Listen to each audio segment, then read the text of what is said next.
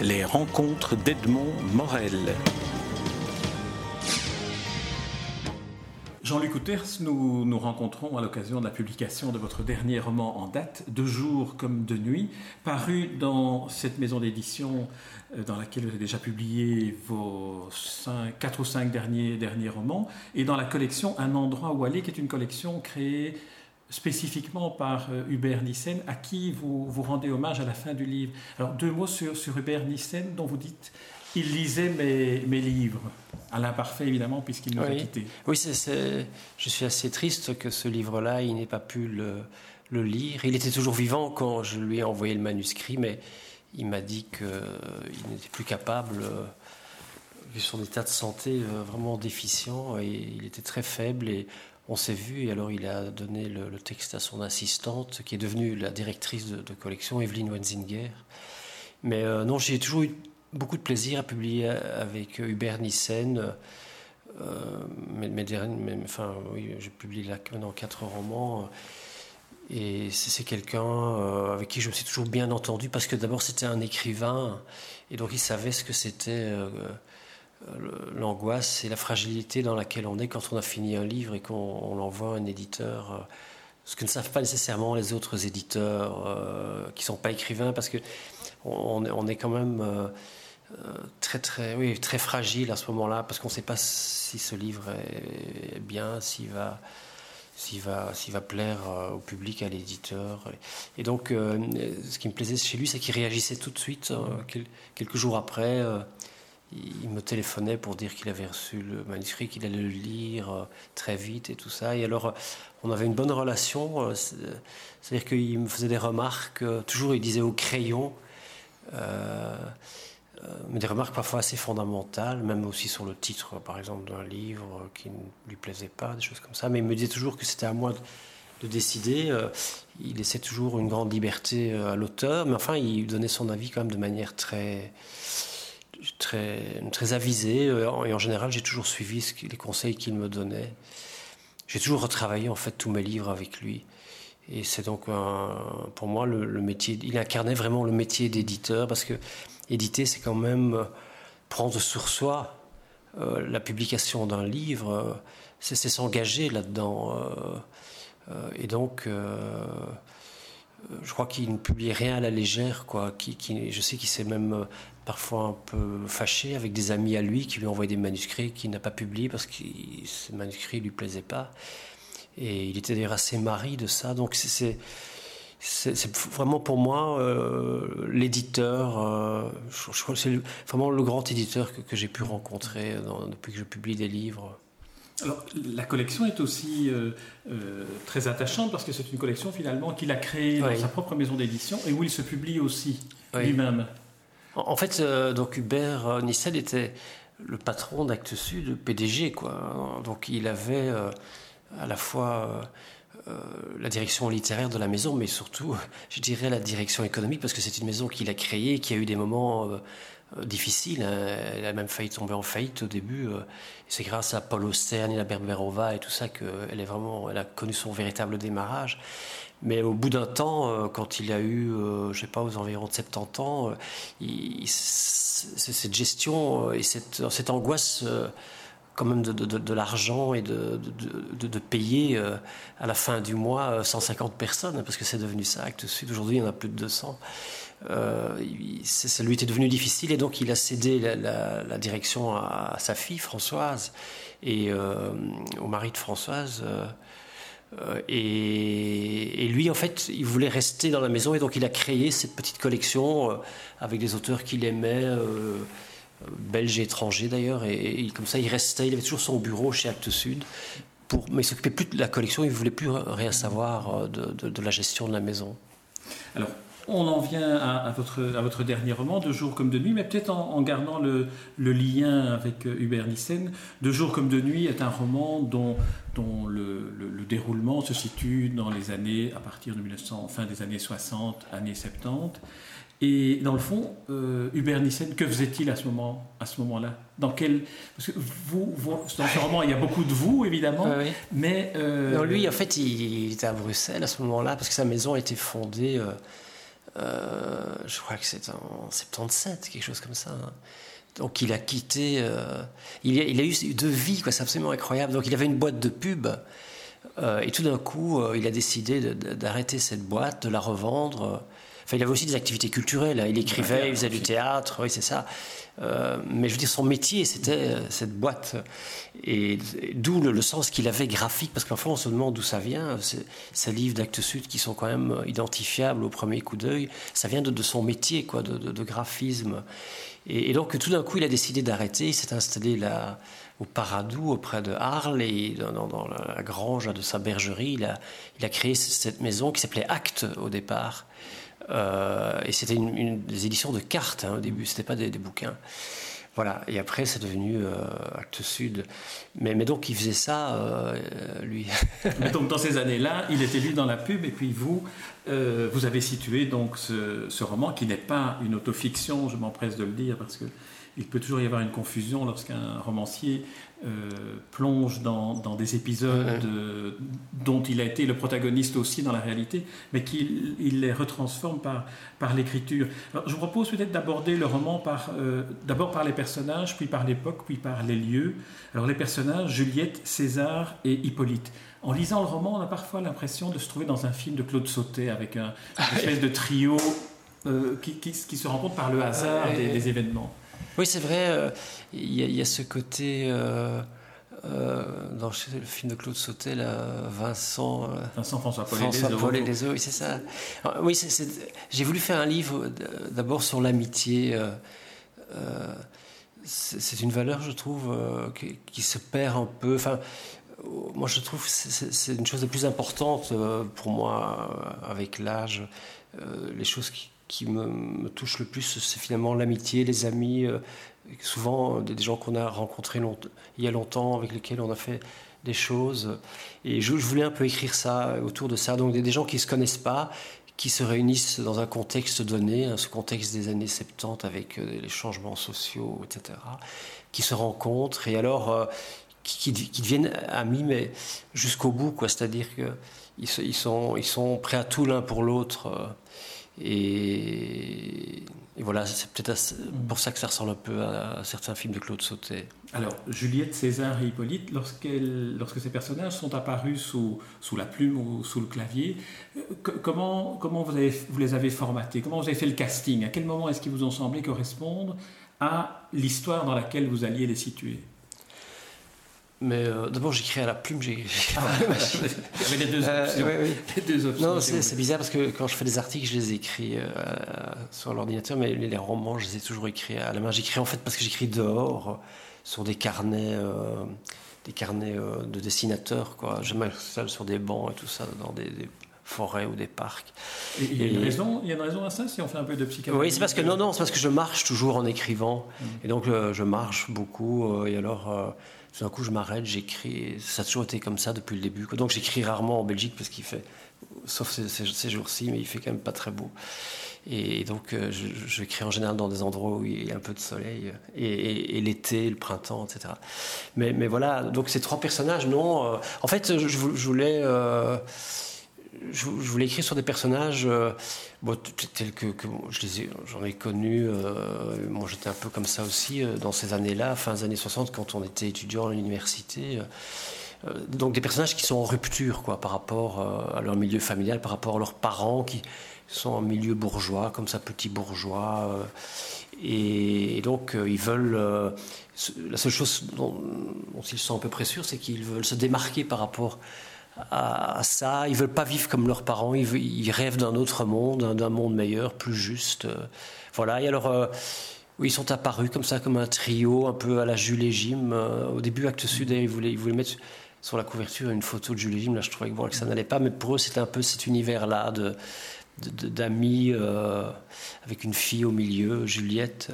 Parce que l'époque ne coïncidait pas à, à Jules et Jim non plus. Parce qu'ici, pour ceux qui nous écoutent, ouais. qui n'ont pas lu le livre et qui n'ont pas connu cette époque-là, on est dans, dans, dans, dans ces années qui sont, à, qui sont le paradoxe entre la, la, la liberté qui est née de mai soixante-huit et des événements de mai soixante-huit, et en même temps, dans toute une série de pays dans lesquels les protagonistes sont impliqués, le Portugal, l'Espagne, mmh. euh, euh, le Chili, des dictatures féroces s'installent. Donc il y a le souffle de la liberté d'un côté, et puis paradoxalement, ces pays qui sont encore dans, des, dans une barbarie euh, inqualifiable.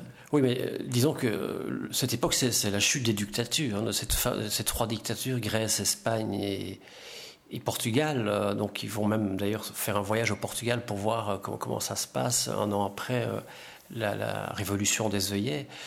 Et donc c'est quand même un, un basculement quoi, sur le plan européen. Enfin, on imagine que c'est, c'est, c'est pas si vieux que ça, hein, que, que ces dictatures existaient encore. Et, et alors aussi c'est, c'est une révolution dans les mentalités, quoi. Donc euh, tout le rapport à la famille, à l'école, à la folie, à la sexualité, tout ça euh, bascule. Euh, et, et donc eux ils sont, ils sont au cœur de ça. C'est pour ça que ces années ont été tellement importantes, euh, enfin pour moi mais aussi je crois pour, pour tous les gens qui vivaient à cette époque. C'est, c'est des années euh, finalement euh, de, euh, Hugues Lepage disait ça dans un texte, nos plus belles années, un mmh. peu comme mmh. la Melio de Juventus, euh, il, euh, le, le film italien, parce que c'est vrai que c'est, c'est, c'est nos plus belles années où on, on pensait que tout était possible. Et, c'est vrai et eux le pensent. Quand, oui. quand je parlais des dictatures, voilà. euh, j'évoquais la période soixante-huit à soixante-treize plutôt, où ces dictatures oui, oui, oui, oui, oui. Grèce, c'est euh, Portugal et Espagne existaient. Euh, mais c'est vrai que les, les bouleversements qui sont connus appartenaient aussi à une forme d'utopie, y compris l'utopie euh, du communisme, mmh, l'utopie mmh. de, de certaines transformations radicales de la société. Oui. En, en, oui. Quoi, en quoi est-ce que, en quoi est-ce que le, le, le roman, le fait d'écrire euh, en tant qu'écrivain sur cette époque, vous, vous, vous a donné une, peut-être une, une perception d'aujourd'hui sur ce qu'a été cette époque-là ? Mais en fait, oui, je voulais écrire sur, sur, sur la question effectivement, de l'utopie, c'est-à-dire euh, euh, d'un rêve, d'un, d'un lieu qui n'existe pas, utopie, d'un lieu inatteignable, euh, mais à partir quand même euh, d'éléments de réalité, parce que je me suis, je me suis inspiré quand même de, de, de, de choses réelles. Euh, mais tout ça euh, s'échafaude dans, dans la pensée, dans, dans, dans, dans l'imaginaire aussi, et, et aussi dans le plaisir. C'est une grande jouissance, je crois, à vouloir euh, euh, renverser comme ça des, des, des, des, des murs. Et, et jusqu'au jour où tout ça se fracasse sur, sur le réel, quoi. Jusqu'au jour où, effectivement, euh, euh, la réalité prend le dessus, comme dans toutes les, les utopies, comme dans toutes les révolutions, à un moment donné. Euh, c'est pour ça que ça dure si peu de temps, toutes ces choses-là, parce que... Il y a un moment donné, euh, euh, voilà, où, où ça apparaît, où, où c'est beau, et puis voilà, ça, c'est, d'une certaine manière, ça, ça se normalise ou ça s'écroule. Vos personnages sont réunis par une, une utopie concrète, celle-là, qui est celle de créer mmh. un, un nouveau lieu euh, d'apprentissage, une école euh, avec de, de nouvelles méthodes de, de pédagogie, une, une, un enseignement, une formation alternative qui a effectivement existé et, et à laquelle vous aviez participé, qui s'appelait le SNAR. Euh, en, en, comment, comment, comment se fait la, la transformation de, cette, de ce matériau-là que vous avez vécu en, en, en matériau romanesque, en littérature ? Oui, mais ça c'est dans tous mes livres. En fait, j'ai toujours euh, puisé euh, mon imaginaire, si je peux dire, dans, dans la réalité, quoi. C'est-à-dire que j'ai, j'ai toujours, je me suis toujours inspiré. Par exemple, quand au début j'ai écrit sur les bureaux, l'ordre du jour et tout ça, c'est parce que moi-même, je travaillais dans des bureaux. Je voyais un peu, je voulais, je voulais un peu observer ce, ce monde clos et tout ça, cette espèce de code, ce langage qui est propre au bureau, un peu comme l'a fait Kafka d'ailleurs, euh, beaucoup mieux que moi évidemment, mais j'ai toujours fait ça en fait. Euh, j'ai jamais rien inventé. J'ai, j'ai toujours, euh, j'ai, j'ai toujours pris, euh, observé le monde. Voilà. Et ici, euh, euh, c'était euh, un projet effectivement auquel j'étais associé à, juste après mes études, qui, qui était celui-là, de, de créer une école alternative pour des enfants qui étaient des, des rejetés de la société, des re, rejetés de l'école, donc qui avaient raté partout et qui euh, allaient d'échec en échec et qui avaient l'image d'eux-mêmes, quoi, de, de, de, de, de ratés sociaux. Et, et donc, pour ces enfants-là, en fait, pour ces adolescents-là, il n'y a, a pas d'école qui existe, il n'y avait, il y avait rien. Et donc, euh, avec des amis, euh, ce que je raconte dans le livre, euh, on, on s'est mis à rêver de créer un lieu comme ça euh, pour, pour, pour accueillir ces, ces, ces, ces jeunes-là, ces adolescents-là. Et donc, j'ai, j'ai créé ces personnages, donc c'est les trois personnages, mais qui... Lorsque ce projet va mûrir, vont se trouver euh, mêlés à d'autres, euh, des psys, des, des, des profs, et cetera, pour, pour créer euh, c- c- cette école euh, dans, dans un contexte un peu euh, de, de désespoir social, puisque ça, cette école s'est créée dans, dans, à Bois-du-Luc dans, dans, dans un...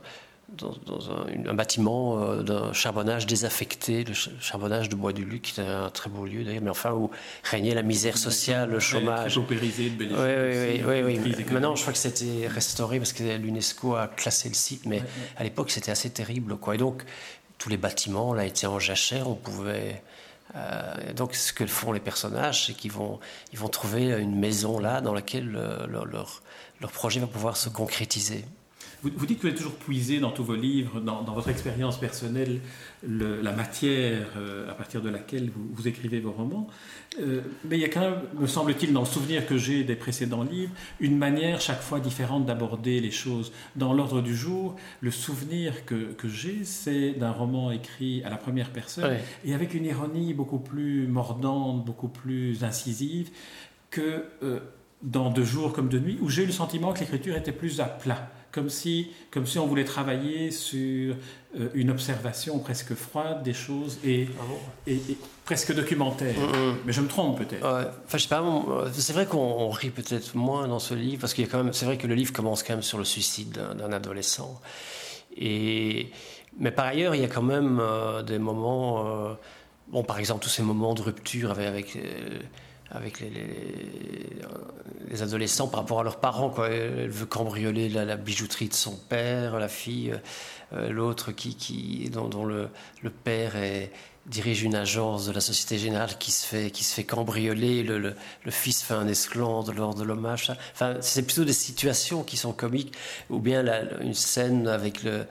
David Cooper, l'antipsychiatre, qui fait une conférence complètement ivre. C'est une chose qui a réellement eu lieu en plus. Et... Oui, David Cooper, donc, qui fait partie de ces personnes oui. réelles et, et, et, et du, du, du monde réel. Oui, c'est, c'est, c'est marrant c'est... comment un personnage réel devient un personnage de fiction, parce que ce David Cooper, il a fait ce livre qui est un peu la, la, la bible de l'antipsychiatrie, qui s'appelle Psychiatrie et antipsychiatrie, publiée aux éditions du Seuil, que j'ai d'ailleurs relu pour ce, pour ce livre. Et, et effectivement, il était venu donner une conférence ici à la Maison des Jeunes de Forêt, un truc complètement invraisemblable, alors que ce type était très connu, c'était une espèce de stage. J'étais à cette conférence. Et ça s'était passé, comme vous racontez aussi. Et, ah bon, ah oui. et donc le type était complètement bourré, euh, et, et, et alors il s'est amené avec les, la, la police qu'il avait récupérée dans un caniveau. Et donc voilà, cette histoire est vraie, et tout d'un coup, le fait que quand j'ai, j'écris ça, ça devient, ça devient de la fiction. Personne ne peut imaginer que ça a vraiment eu lieu, quoi. Et donc c'est, c'est la langue qui, qui, la langue qui transforme. C'est pas un reportage, quoi, sur une conférence. C'est, c'est, c'est la langue qui, qui transforme un, un événement réel en un élément de fiction. Oui, et d'ailleurs, cette écriture, quand je disais écriture à plat, je veux dire que c'était une écriture qui était moins à la première personne. Comme oui. si vous observiez le, le, le laboratoire mmh. social qui était cette époque-là, avec beaucoup d'empathie et, et, et en suivant certains des personnages par rapport à l'ordre du jour. Ah, oui. oui, mais ça c'est vrai, il y a des, il y a des livres qui sont écrits à la première personne, comme l'ordre du jour, bien La place du mort. On, c'est, forcément, quand on écrit à la première personne, on, on, est, on est au cœur euh, du sujet. Euh, et... Et donc, il y, y a une proximité beaucoup plus grande qui, qui, qui s'opère par, par le, le choix de, de la première personne. Ici, en fait, j'ai, j'ai, comme il y a trois personnages, euh, euh, j'aurais pu éventuellement donner à chacun un, un discours à la première personne, mais je n'avais pas envie de faire ça, parce que je trouve ça un procédé euh, qui ne me plaît pas trop. Euh, et je voulais essayer de, de, de, de, les, de les disposer comme ça dans, dans un puzzle, qui, qui apparaissent, qui, puis, euh, qui se rencontrent et tout ça. Euh, voilà. Non, mais il y a deux trames narratives aussi, parce qu'il y a, oui, oui. Il y a, il y a ces trois personnages, et puis il y a, il y a cet enfant euh, qui, qui, au départ, on, on assiste à son suicide, et, on, et puis cet enfant, on sait pas, on suit un peu son évolution euh, dans une seconde narration. Euh, Des, des, avec sa scolarité, et cetera. Oui, c'est une seconde narration qui vient scander oui, voilà. le, le, le récit à certains, à certains moments. Tous des moments qui sont des étapes dans l'évolution oui, oui. de ce jeune. Et puis tout d'un coup, cet enfant va se retrouver justement dans, dans cette école. Vous dites, euh, vous faites dire à, à un de, de vos personnages que euh, la lecture à haute voix remplace toutes les analyses. Je sais que vous aimez beaucoup euh, et les lectures à haute voix et organiser aussi des, des manifestations avec des écrivains où ils, euh... ils lisent leurs textes. Euh, en, en quoi est-ce que cela, cela apporte quelque chose qui permet l'analyse, justement, indépendamment de, de la prise de connaissance d'un texte par, euh, par la lecture? En quoi est-ce que cela la contribue ou ça peut remplacer l'analyse ? Euh, mais ici, il s'agit d'un prof, hein, donc, qui, qui préfère lire des textes à ses é- élèves plutôt que de, de faire de grandes analyses. Et et, comme il y avait une coïncidence entre et, et, oui, c'est ça. Et ici, c'est, c'est, l'idée que j'essaie de développer, c'est le contact direct avec l'œuvre. Il vaut, il vaut mieux parfois lire trois pages d'un, d'un, d'un, d'un texte que de commencer à analyser sa structure ou, ou la place des personnages. Euh, c'est comme un tableau, quoi. Il, il suffit de montrer un tableau parfois plutôt que, que d'en parler. Ou écouter un, un morceau de musique plutôt que de discourir sur la musique. C'est, c'est plutôt cette idée-là. Mais, mais bon, moi, j'ai, j'ai beaucoup aimé, oui, j'aime beaucoup euh, les lectures à voix haute. Euh, mais, d'ailleurs, euh, j'étais là maintenant à Toulouse. Euh, euh, il, y a, il y a deux mois, là, le marathon des mots de, de Toulouse. C'est une manifestation assez impressionnante où il y a soixante-dix mille euh, spectateurs. C'est un truc complètement fou. Et... toute la ville, ça se passe dans une quarantaine de lieux, uniquement des lectures, dans des églises, dans des abbayes, dans des librairies, dans, dans, partout c'est possible. Et, et alors il y a un comédien de la Comédie française là, qui a lu De jour comme de nuit, pas tout, mais des extraits, mais de manière telle que, que, que quelqu'un qui n'a pas lu le livre puisse se repérer mmh. dedans.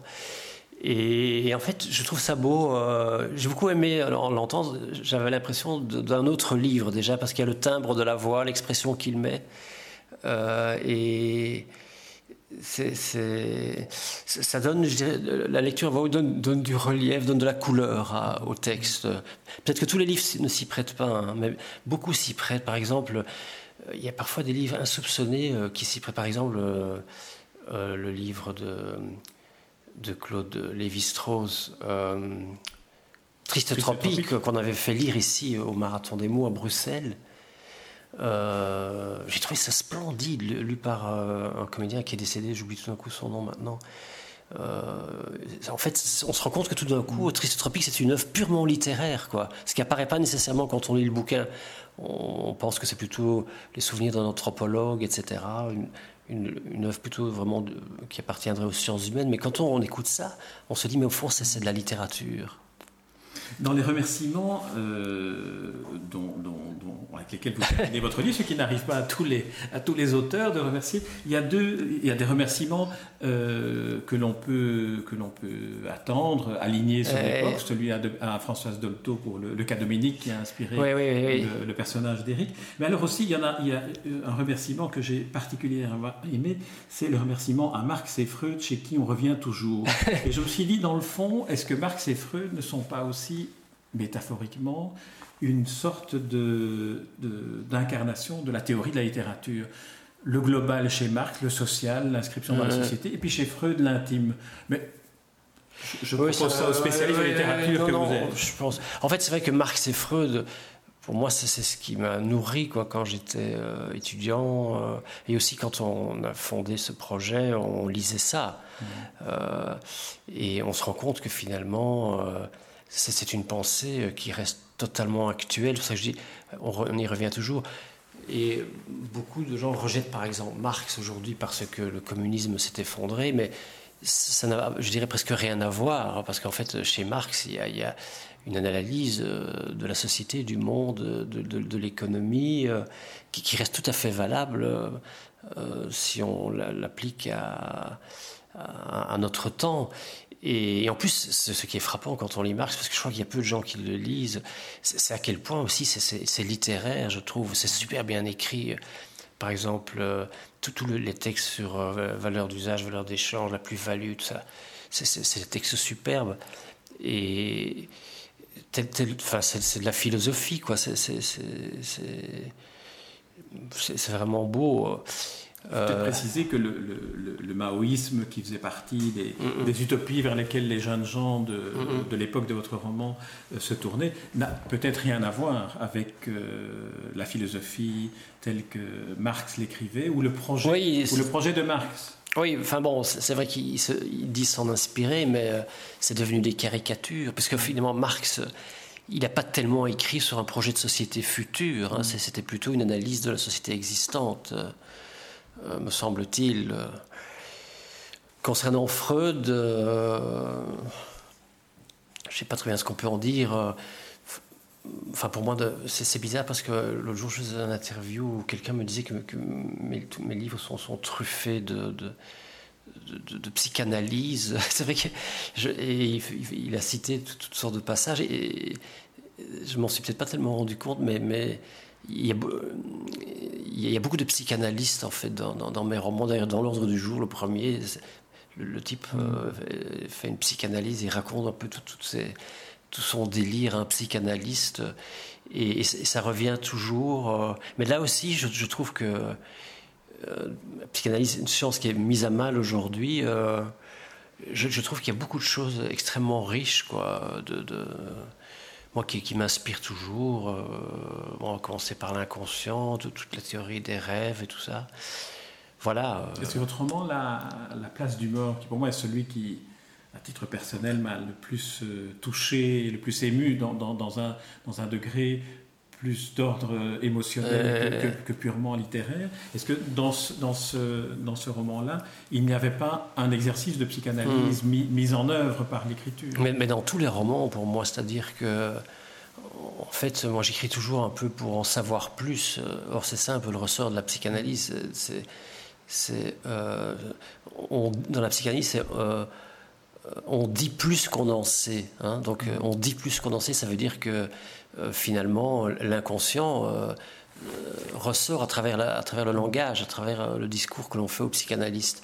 Et dans l'écriture c'est la même chose, on écrit plus qu'on en sait, c'est-à-dire que moi par exemple quand je commence à écrire je, je ne sais à peu près rien. Ici j'avais le bon projet, c'était juste euh, parler un peu des utopies des années soixante-dix, je ne savais pas grand-chose, puis j'ai commencé à écrire sur un personnage, puis un deuxième, puis un troisième, et puis voilà. Et donc euh, j'essaie d'avancer comme ça, Euh, pour, pour, pour voir ce qui va se passer, pour, pour connaître la fin. Et en même temps, ça, ça m'apprend beaucoup sur moi-même, puisque moi-même, j'ai, j'ai vécu ces périodes-là, j'ai vécu même ce projet-là. Euh, ça, ça m'intéresse d'en, d'en, d'en savoir plus, et, et au total, euh, voilà. Par exemple, le, le livre qui, sur ce plan-là, je crois, m'a peut-être le plus euh, marqué, c'est, c'est La Compagnie des eaux, un type qui, euh, le personnage principal, tombe amoureux de femmes enceintes, et cetera. Et donc, quand j'ai commencé à écrire sur ce sujet, je ne savais pas du tout que ça allait devenir un, un, un roman dont, dont tout ça serait le, c'est vrai que la le sens. Une énergie psychanalytique. Oui, voilà. Et, et donc, euh, après, quand, quand, quand j'ai fini ce livre, je me suis dit, mon chien, c'est, c'est étonnant quoi, que, j'ai, que, j'ai, que j'ai fait ça. Je, je n'aurais jamais imaginé au départ faire un livre pareil. Et donc, c'est bien la preuve que, que j'ai écrit beaucoup plus que, que je le savais au départ. Alors, Jean-Luc Outers, votre actualité n'est pas seulement le dernier roman dont je rappelle le titre, De jour comme de nuit, mais aussi euh, une élection qui, qui est un peu, lorsqu'on lit un livre qui évoque les révoltes contre les générations euh, antérieures, votre élection à l'Académie royale de langue et littérature de Belgique. Est-ce que c'est quelque chose qui, qui... Quel est le sentiment qu'a, qu'a, que, vous a, que vous a inspiré euh, l'annonce de cette élection ? Je rappelle que personne n'est candidat à l'Académie, oui, et que donc c'est une surprise d'être, euh, d'être élu. Ben oui, mais pour moi c'était une, une vraie surprise. Je ne m'attendais pas du tout à ça, à vrai dire. Et... et... Un jour, euh, j'avais été sollicité pour l'être, mais je, j'avais dit peut-être, peut-être que, je sais pas, avant peut-être de. Vous ne direz pas non. Oui, non, peut-être que plus tard, je sais pas. Euh, et donc ça, ça, ça s'est un peu précipité. Donc euh, à la fois, euh, enfin, j'ai une sorte de, de sentiment étrange, c'est-à-dire qu'au départ, je crois que le, Jacques de Decker, le secrétaire perpétuel, était un peu déçu que je ne manifeste pas plus d'enthousiasme, mais c'est, c'est, c'est que.